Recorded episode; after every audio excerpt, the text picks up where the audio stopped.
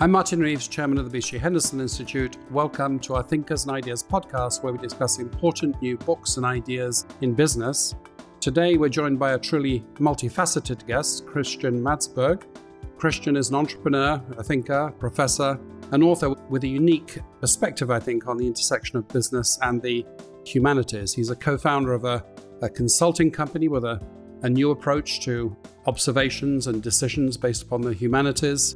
He's uh, an investor in a healthcare startup called Lateral Data. He's consulted to many boardrooms, is an author of multiple best selling books, some of which we'll be referring to today Sense Making, 2017, The Moment of Clarity, 2014. And he's uh, taught for many years at the, uh, the New School in, in New York City on the applications of uh, modern continental philosophy to observation and business. And today we're here to discuss his upcoming book, which will be launched imminently, called Look How to Pay Attention in a Distracted World, which will be released this month, July 2023, by Riverhead Books. So thank you uh, for joining me, Christian, and congratulations on the book. Thank you, Martin. That was a very nice introduction. I liked it. thank you. It seems to me that your book is, in one sense, extremely businesslike because there's nothing more central to business than observing a complex, changing social reality and understanding what we're seeing and then putting what we're seeing into some sort of useful application. And that's, in a sense, in my interpretation, the theme of your current book, but also your two previous books. So, if I may, I'd like to dig into that aspect. So, my first question to you is how do we observe properly in the sense of your three books? Right. So, I've made a living out of being an observer. And I think it's because I'm a kind of a quiet guy. So it comes natural to me. But it always, when I was a kid, and even like in my early 20s in school, I always thought that observing seems to be a reasonable thing to spend your time on if you want to serve someone. And that could be, if you are in a hospital, serving patients. It's good to understand what patients are like or what it's like to be a nurse. And if you sell automobiles, it seems like try to understand what's their life like, truly what their life is like. And you can do that through graphs, you can do it through all kinds of new technologies, but you can also do it in context, observing people, how they live, and try to understand what their life is like. And that's observation to me. You have a very particular take on how to observe well, and, and you mentioned a couple of words that seem to be key. You, you talk about the importance of background, of culture, of seeing without assumptions, of what you call thick data of what you call the savannah and of what you call the gestalt. I mean, can you tell us about some of these aspects about your theory of observing? Well, it's not really my theory. I've just taken some very complicated German and French philosophy that I studied in grad school and try to make it practical. And the main innovation or the main insight in someone like Martin Heidegger that I admire quite a lot is that we make decisions on a background. So human activity is guided by practices that we know and that we can't really point our finger to. So it's like water to the fish, but that can be observed. So you can look at it and listen to it and try to figure out based on what are people doing what they're doing. And very rarely that is an individual doing individual things. It's almost always an individual doing collective things without really knowing it. So it's very difficult for someone to talk about. It's very difficult to interview anyone about it. It's very difficult in a survey, in particular, to ask what that is like. But you can observe it. And you can do that in an organized, empirical, systematic way. So that's the background. And it's the biggest innovation in 20th century philosophy, in my opinion. And presumably, you're writing your book and writing multiple books about this because you think that this is not the common practice so, so how do we fail to observe the whole picture or the background? What, what gets in the way of seeing deeply and properly in this sense? To me, abstraction is always the enemy. It's always that you get too far away from how life is lived.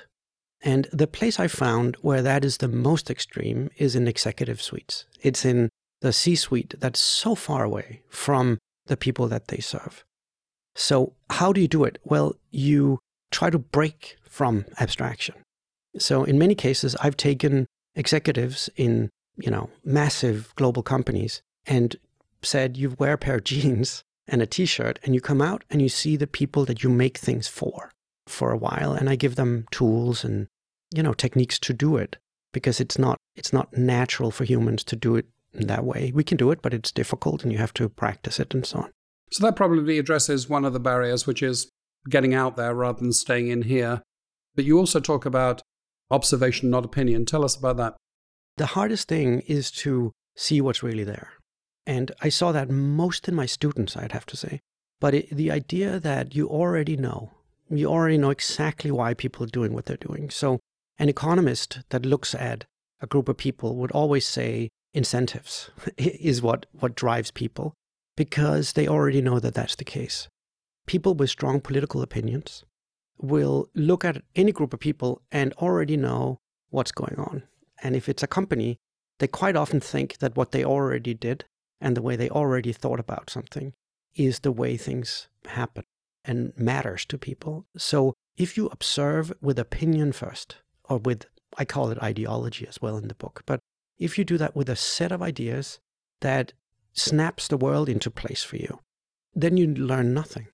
So, what I try to teach my students and, and also the clients I've served over the years is to try to arrest that tendency of judgment for a little while and just look and listen and record what you see.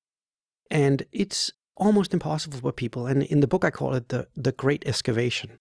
You have to take the layers of often toxic junk assumptions about the world that are often way too simple and you have to then try to observe without that. It's so hard for people, but you can do it. We can do it. So, in your books, you give several examples of where you've helped executives with this. You you talked about uh, doing this in automotives, in toys, in sportswear, and other areas. Can you maybe sort of give us a simple example of where such an approach leads to seeing new and useful things? Right. So let's take automotive. So if you are a let's say, a big automaker in Detroit, you have a big choice to make about electrification and whether you want to electrify the suite of cars you sell or automotive products you sell to the world. And if you do that, which was seven, ten years ago, wasn't obvious that you wanted to do, you need to understand why people would, you know, how they would relate to something like an electric vehicle. And it's easy to do that on the coasts in America where people have money and where people have a relationship to the climate that they think they can be part of solving by buying an electric vehicle. But the climate is a very abstract thing. So if you want to observe whether you can do that with a truck, if you can do that with an, a power truck or a pickup truck, you have to understand the phenomenon of nature and how people relate to nature. And I have a very abstract relationship to nature. I see it as graphs and temperature and emissions and so on. But if you are a customer of, you know, of a company that makes trucks, you have a very often a very different relationship to nature that has more to do with the outdoors and which is a concrete, direct relationship to nature that has no abstraction at all. So in that particular case, what was the sort of insight that you could gain through this sort of gestalt, this sort of total observational, observing without assumptions way of looking at things that it would have been hard to get at with a more traditional market research technique. Right. So if you ask people, would you like an electric vehicle in the Midwest of America or in the outbacks of Australia? They would say, no, thank you, because it's an elite thing. And we think there's so much talk about the environment that we don't understand. But if you then observe the life of a truck and the role it plays in a community, you'll see it's everything. It is the way you move the fridge for your neighbor. It is showing that you're a good person and that you're often you're related to the church you're in. But also it is the tool you use to fix nature. So that would be the waterways, it would be the streams, it'll be forests and so on. So the truck is actually a direct relationship to nature, which means that we can absolutely make electric vehicles to a crowd that might not, if you ask them, do it. And it has so many upsides, practical upsides, that you can see when you spend time with people in their life. And you'd see that actually the bet on electric vehicles will be a helpful one and one that if you don't do it, the lights go out in Detroit.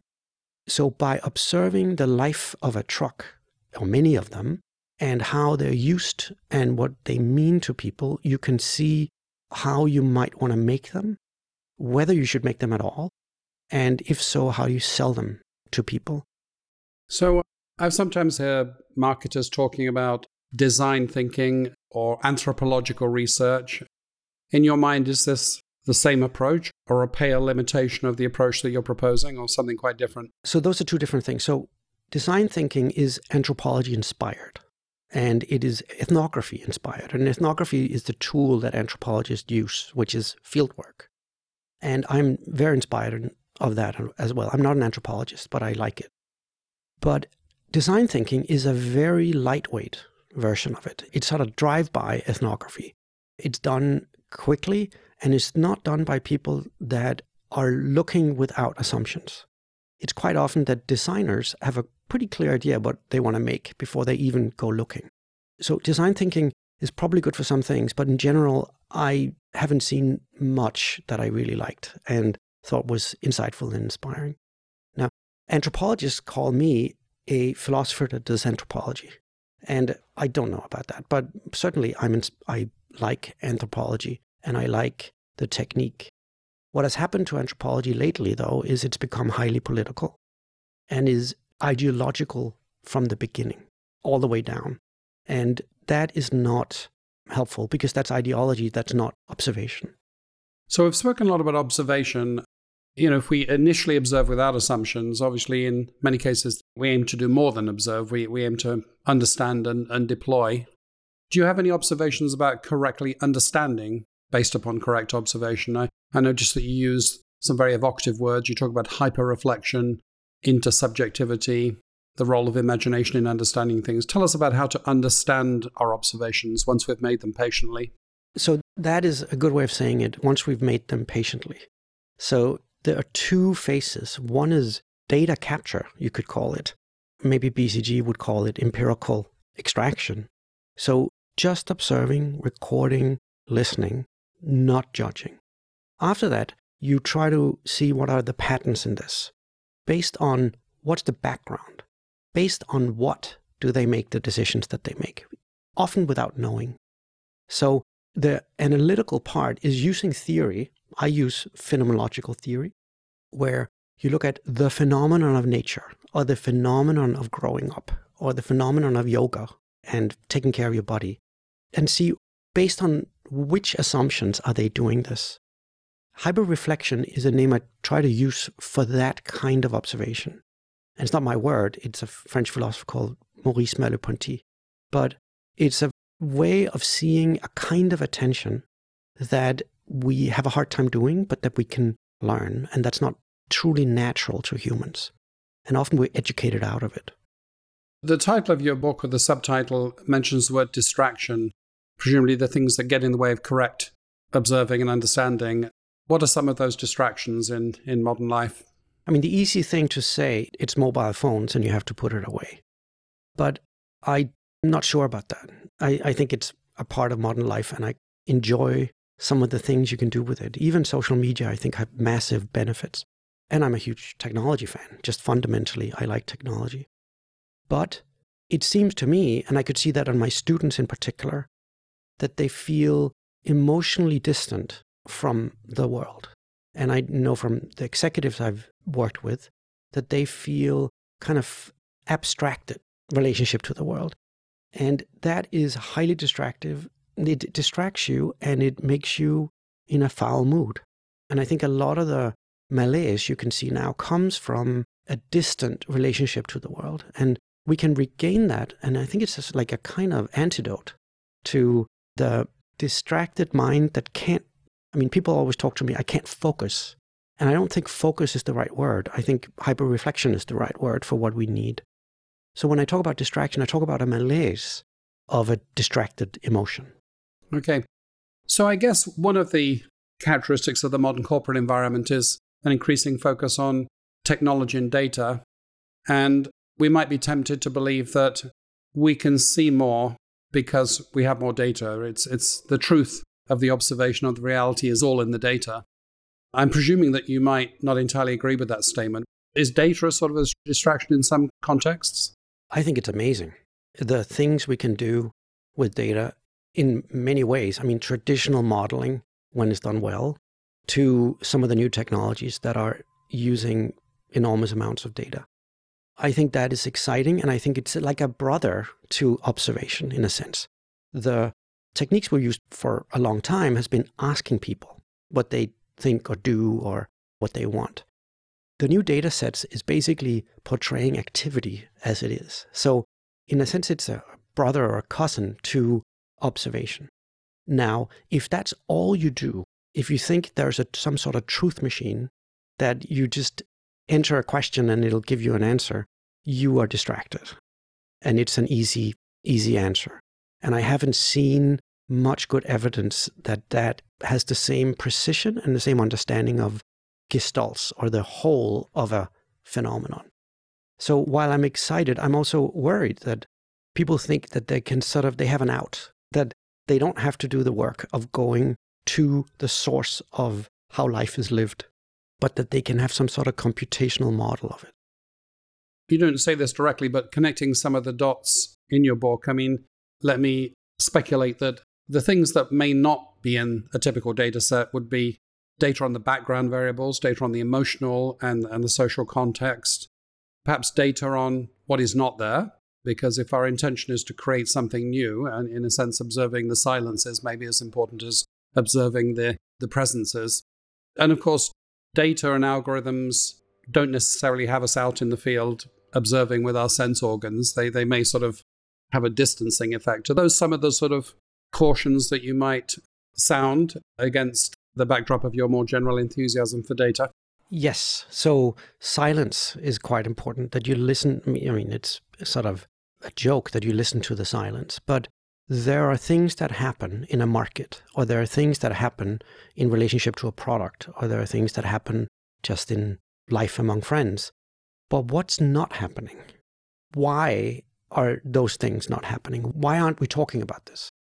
And of course, examples that I've seen of that, it's almost always that. It's almost always what is it that nobody's talking about and why is that the case? And the data set, of course, doesn't represent that. You need a human interpreter of some kind. So the idea of a truth machine is an old idea. I mean, we had oracles in ancient Greece, and I think these new technologies is seen as a kind of truth machine. And that's not good because they have no relationship to truth. They are what Frankfurt, Harry Frankfurt would call bullshit. And they're bullshit all the way down. They have no relationship to truth.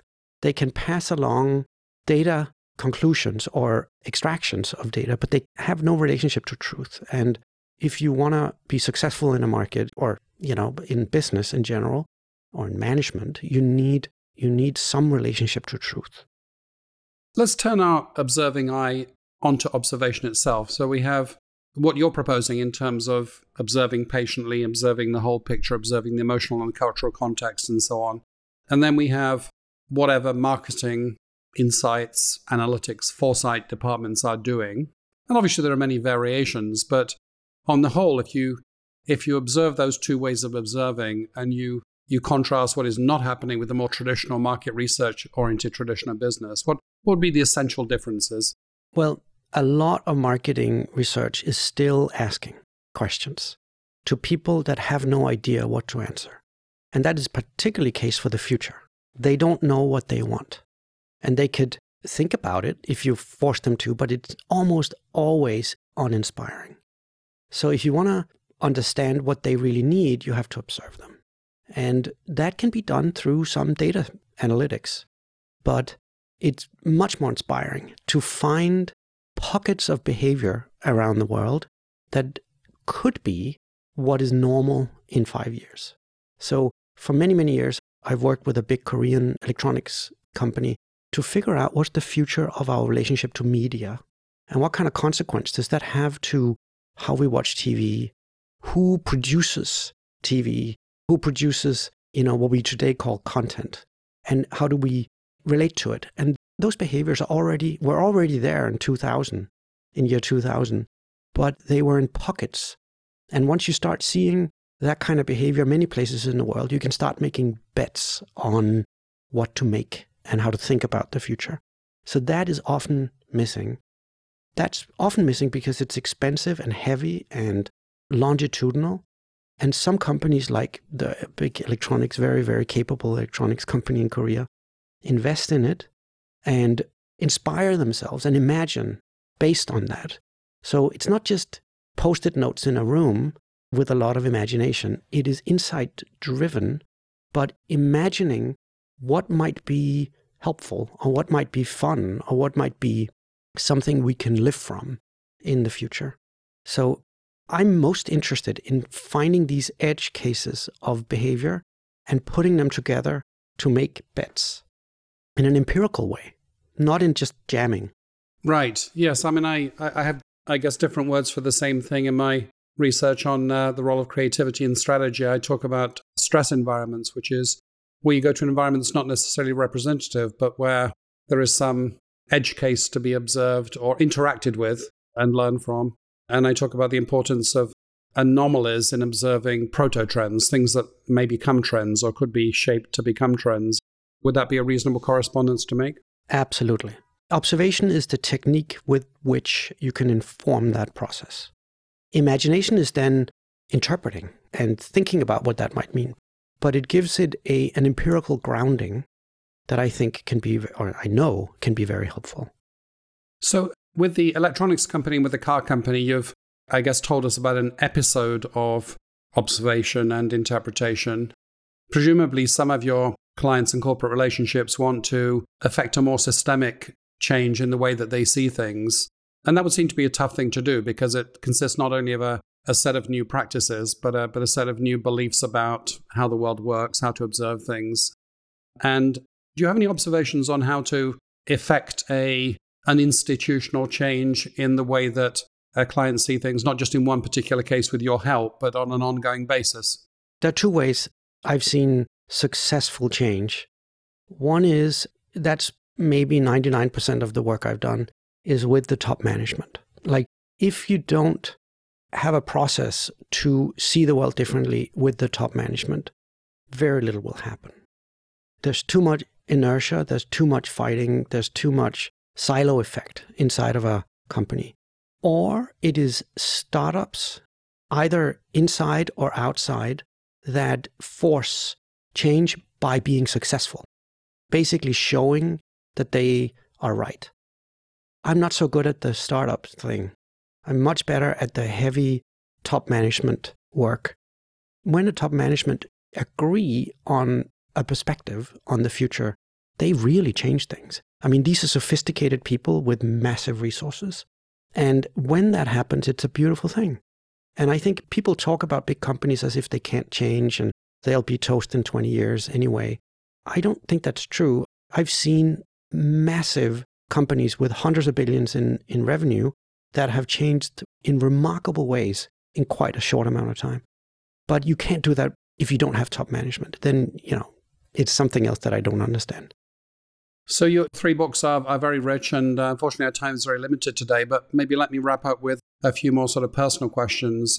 So clearly, you've at some point in your life been deeply immersed in continental philosophy and phenomenology and existentialism, and in particular, you talk a lot about Merleau-Ponty and uh, Heidegger as philosophers that you have been greatly influenced by. If you could ask them a single question, you could uh, somehow be be present with them. What would that one question be? Hmm. I mean, Heidegger was a Nazi, so I would have que- I would have questions about that. but I'm maybe I would ask Martin Heidegger his relationship to mindfulness. I think I would be interested in the role of an inner thinking process and equanimity in a way, because he seems to be so productive and so precise in his work that he's got to have some of that. And he, his last book is called Besinnung, which means mindfulness but I can't really tease out what he means about it. So I would have maybe a question about that. It's often a question I get when people say this observation thing, it seems like mindfulness. And I, I can't really make that connection. I like the outer world, not the inner world. I like being in the midst of things, not in my head. But they're connected in some way that I can't really figure out. And lastly, you told us how you apply some of these ideas in your commercial practice. How would you say you apply them in your in your personal life, if if indeed you do? Yes. So I do this all the time. It's my it's sort of my way of living, and I think a lot of conflicts in groups of people that could be people that work together, it could also be families, could be helped by observing each other without judgment. So I, I try to do that, and I'm maybe not very good at it, but I try to figure out based on what is that person doing what they're doing rather than judging them immediately. And I think a lot of nasty conflicts can be solved. And I've heard from my students, they still write me 10 years later after they've finished my course and say, it makes me feel healthy. It makes me feel connected.